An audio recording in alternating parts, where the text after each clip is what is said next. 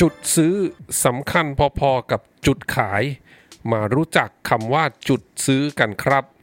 สวัสดีครับอยู่กับ Digital Marketing Now Podcast Podcast ที่จะคอยอัปเดตข่าวสารเกี่ยวกับ Digital Marketing ให้กับคุณทุกสัปดาห์นะครับ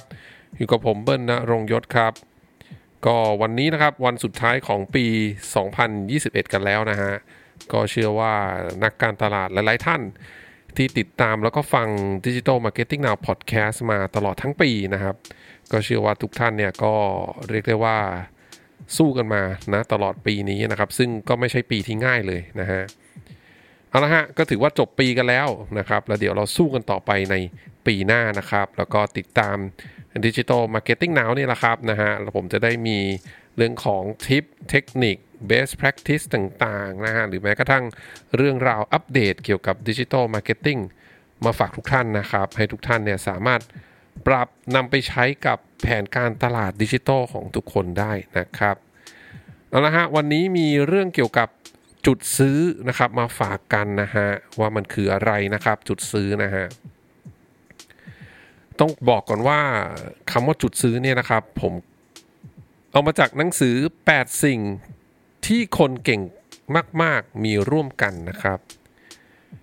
เป็นหนังสือที่จริง ๆ ผมอยากแนะนำเลยนะฮะ ถ้าใครนะฮะยังไม่ได้รู้จักเล่มนี้นะครับ อยากให้ลองไปหาดูนะฮะ คือนอกจากมีเรื่องของอแนวคิดนะครับ แนวคิดการทำงาน แนวคิดการบริหารคนนะครับ แนวคิดทำบริษัททำธุรกิจนะฮะ ก็ยังคงมีเรื่องของ marketing ด้วยนะครับ โดยเฉพาะที่เกี่ยวข้องกับอีคอมเมิร์ซนะครับ ผู้เขียนเนี่ยนะครับต้องบอกว่าเป็นผู้ที่เรียกได้ว่าอยู่ในวงการนะฮะ digital marketing เนี่ยก็มาอย่างยาวนานนะฮะแล้วอยู่ในวงการที่เป็นอีคอมเมิร์ซนะครับ แล้วก็ tech startup ด้วยนะครับ พี่อ๋องนะฮะพี่อ๋องนะครับก็ต้องติดตามกันนะครับ พี่อ๋อง แห่งบริษัท n a s เกตครับนะฮะเขียนเล่มนี้เอาไว้ซึ่งดีมากเลย ผมอยากจะเชียร์ให้ทุกท่านเนี่ยลองไปหาอ่านกันนะครับสำหรับท่านที่ยังไม่รู้จักได้หรือได้ยินชื่อหนังสือเล่มนี้นะฮะเอาละฮะทีนี้มาเรื่องของหัวข้อในวันนี้ครับ จุดซื้อนะครับ จุดซื้อคืออะไรนะฮะก็อย่างที่เรียนไปนะฮะก็เป็นบทหนึ่งในหนังสือเล่มนี้นะฮะ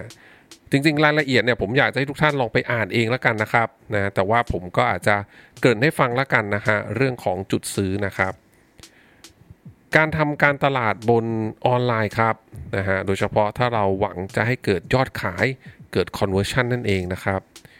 นอกจากจุดขายที่เราต้องใส่ไปในสื่อที่เราออกไปนะฮะสื่อไม่ว่าจะเป็นสื่อโฆษณานะครับโพสต์บนโซเชียลนะฮะ การสื่อสารทั้งหมดทั้งมวลเนี่ยนะครับแน่นอนว่าจุดขายเนี่ยก็เป็นเรียกได้ว่าพื้นฐานเลยนะฮะสิ่งที่เราจะต้องเล่าออกไปว่าแบรนด์ของเราบริการของเราหรือว่าสินค้าของเราเนี่ยมีจุดขายอะไรบ้างนะฮะ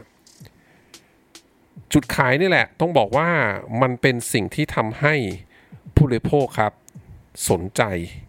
นะฮะสนใจแล้วก็อยากซื้ออ่านี่ผม ต้องบอกว่าผมอ้างอิง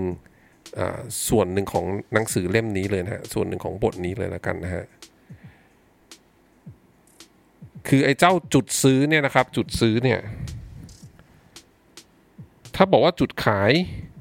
มันทำให้คนอยากได้เนี่ยจุดซื้อเนี่ยครับมันทำให้คนอยากจ่ายเงินจุดขายทำให้เขาสนใจนะครับทำให้เขารู้สึกว่าอยากได้แล้วแหละนะฮะแต่ต้องบอกว่า การทำการตลาดออนไลน์แล้วขายของออนไลน์ครับ จุดซื้อต่างหากนะครับเป็นจุดที่จะทำให้เขาเนี่ยพร้อมที่จะจ่ายเงินนะครับ ยกตัวอย่างจุดซื้อมีอะไรบ้างนะฮะเอาง่ายๆเลยครับ อันนี้เป็นเรื่องที่ผมก็พูดไว้ในหลาย EP แล้วเหมือนกันนะฮะถ้าลูกค้าเนี่ยนะครับกำลังสนใจ แล้วก็ต้องการจะถามข้อมูลเพิ่มเติมผ่านการแชทนะฮะไม่ว่าจะช่องทาง Line Facebook Messenger หรือแม้กระทั่ง IG Direct เองก็ตามเนี่ยนะครับ ถ้าเรามีแชทบอทหรือเรามีแอดมินที่สามารถตอบคำถาม FAQ คำถามที่พบบ่อยคำถามที่ผู้บริโภคเนี่ยมักจะถาม โดยเฉพาะคำถามที่เขาจะต้องถามก่อนที่เขาจะตัดสินใจจ่ายเงินเนี่ยนะฮะยิ่งเรามีการรองรับที่พร้อมแล้วก็รวดเร็วได้มากเท่าไหร่เนี่ยนะครับ จุดนั้นละฮะ จะเป็นจุดที่ผู้บริโภคเนี่ยตัดสินใจที่จะจ่ายเงิน หรือเรียกว่าเป็นจุดซื้อนั่นเอง ยกตัวอย่างอันที่ง่ายที่สุดก็คือ เช่น ถ้าเขาถามว่า จัดส่งฟรีหรือเปล่า แบบนี้เป็นต้น เอาละถึงแม้เราจะเขียน ถึงแม้เราจะเขียนบนโพสต์นะครับว่าส่งฟรีนะครับต้องบอกว่าผมเชื่อว่าหลายท่านที่ขายของออนไลน์เนี่ยน่าจะเจอเหมือนกันเนาะ ผู้บริโภคหลาย ๆ คนเนี่ยไม่อ่านทั้งหมด บางคนก็มาคอมเมนต์ถามสิ่งที่เราโพสต์ไว้ในในใน artwork ในภาพหลักหรือในแคปชั่น เช่นเรื่องของราคาเรื่องของขนาดเรื่องของสี แล้วก็เรื่องของเนี่ยครับการจัดส่งฟรีแบบนี้ฮะสมมติมีเคสที่คนนี้นะครับกลุ่มเป้าหมายเราเนี่ยกำลังสนใจละนะครับเพราะอ่านจุดขายของเราละนะฮะอ่านรายละเอียดละนะครับสนใจละอยากจะซื้อแล้วนะครับ อันดับต่อไปคือเขาต้องการเช็คเพื่อเมคชัวร์ว่าส่งฟรีจริงนะ ถ้าเกิดว่าบ้านเขาอยู่อนอกกรุงเทพล่ะ ยังส่งฟรีหรือเปล่านะครับ ถ้าแอดมินเราสามารถตอบได้รวดเร็วครับรีบตอบเลยว่า ส่งฟรีทั่วประเทศ confirm นะครับ แบบนี้แหละฮะเขาเรียกว่าจุดซื้อนะครับ ก็คือเป็นจุดที่กลุ่มเป้าหมายเนี่ยตัดสินใจที่จะจ่ายเงินนะครับ แล้วก็กลายมาเป็นลูกค้าของเราจริง ๆ นั่นเองนะฮะอันนี้ต้องบอกว่าเป็นตัวอย่างแรกของจุดซื้อนะครับ แต่ว่าจุดซื้อเนี่ยยังมีมากมายหลากหลายเลยทีเดียวนะครับ อย่างที่บอกไปนอกจากจุดขายแล้วเนี่ยเราต้องรู้ด้วยว่ากลุ่มเป้าหมายของเราครับ กลุ่มลูกค้าของเรา แล้วก็หมวดหมู่สินค้าหมวดหมู่บริการของเรา อะไรล่ะ เป็นจุดซื้อ อะไรเป็น ข้อมูล หรืออะไรเป็น process ที่จะทำให้เขาเนี่ยตัดสินใจที่จะจ่ายเงินครับออีกตัวอย่างหนึ่งแล้วกันครับ ก็อย่างเช่นช่องทางการชำระเงินแบบนี้เป็นต้นนะครับ ไม่ใช่ทุกคนที่มี credit card นะฮะดังนั้นช่องทางอื่นๆอ่าโดยเฉพาะคนไทยก็มักจะพอแชทแล้วถูกไหมฮะ ถูกใจละจะสั่งซื้อแล้วครับ ก็ทำการโอนเงินครับ chat and shop นะฮะ ช่องทางโอนเงิน ครบถ้วนหรือเปล่า มีรายละเอียดครบถ้วนนะครับ ส่งให้ได้ทันทีนะฮะเขาสามารถที่จะโอนผ่าน mobile banking เขาได้เลยนะฮะอันนี้ก็อาจจะเป็นอีกจุดซื้อหนึ่งเหมือนกันนะครับ แต่ว่าแต่ละท่านก็อาจจะต้องไปหาจุดซื้อของสินค้าและบริการของทุกท่านเองนะฮะของแบรนด์ทุกท่านเองอีกทีนะครับ ว่าจุดซื้อของแต่ละคนเนี่ยนะครับของแต่ละแบรนด์เนี่ยนะครับนะมีอะไรบ้างนะครับ หรือ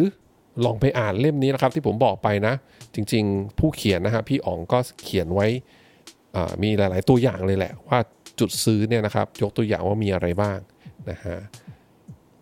อยากฝากไว้ครับนะฮะนอกจากจุดขายแล้วนะครับ ก็คือเรื่องของจุดซื้อนะครับสำคัญเช่นกันนะฮะก็ถือว่าเป็น EP ปิดท้ายปี 2021 นี้ครับนะครับ แล้วเดี๋ยวปีหน้า เรากลับมาพบกันอีกครั้งนะฮะ เดี๋ยวผมก็จะมีข้อมูลมีทิป มีเทคนิค มีอัปเดตดีๆ มาฝากทุกท่านกันครับ ก็ขออวยพรให้ทุกท่านครับ มีความสุขในปีใหม่นี้ครับนะขอทุกท่านแข็งแรงแล้วก็ประสบความสำเร็จในปีหน้านะครับ ตามที่ตั้งใจไว้นะครับ แล้วพบกันใน EP หน้าครับ สวัสดีครับ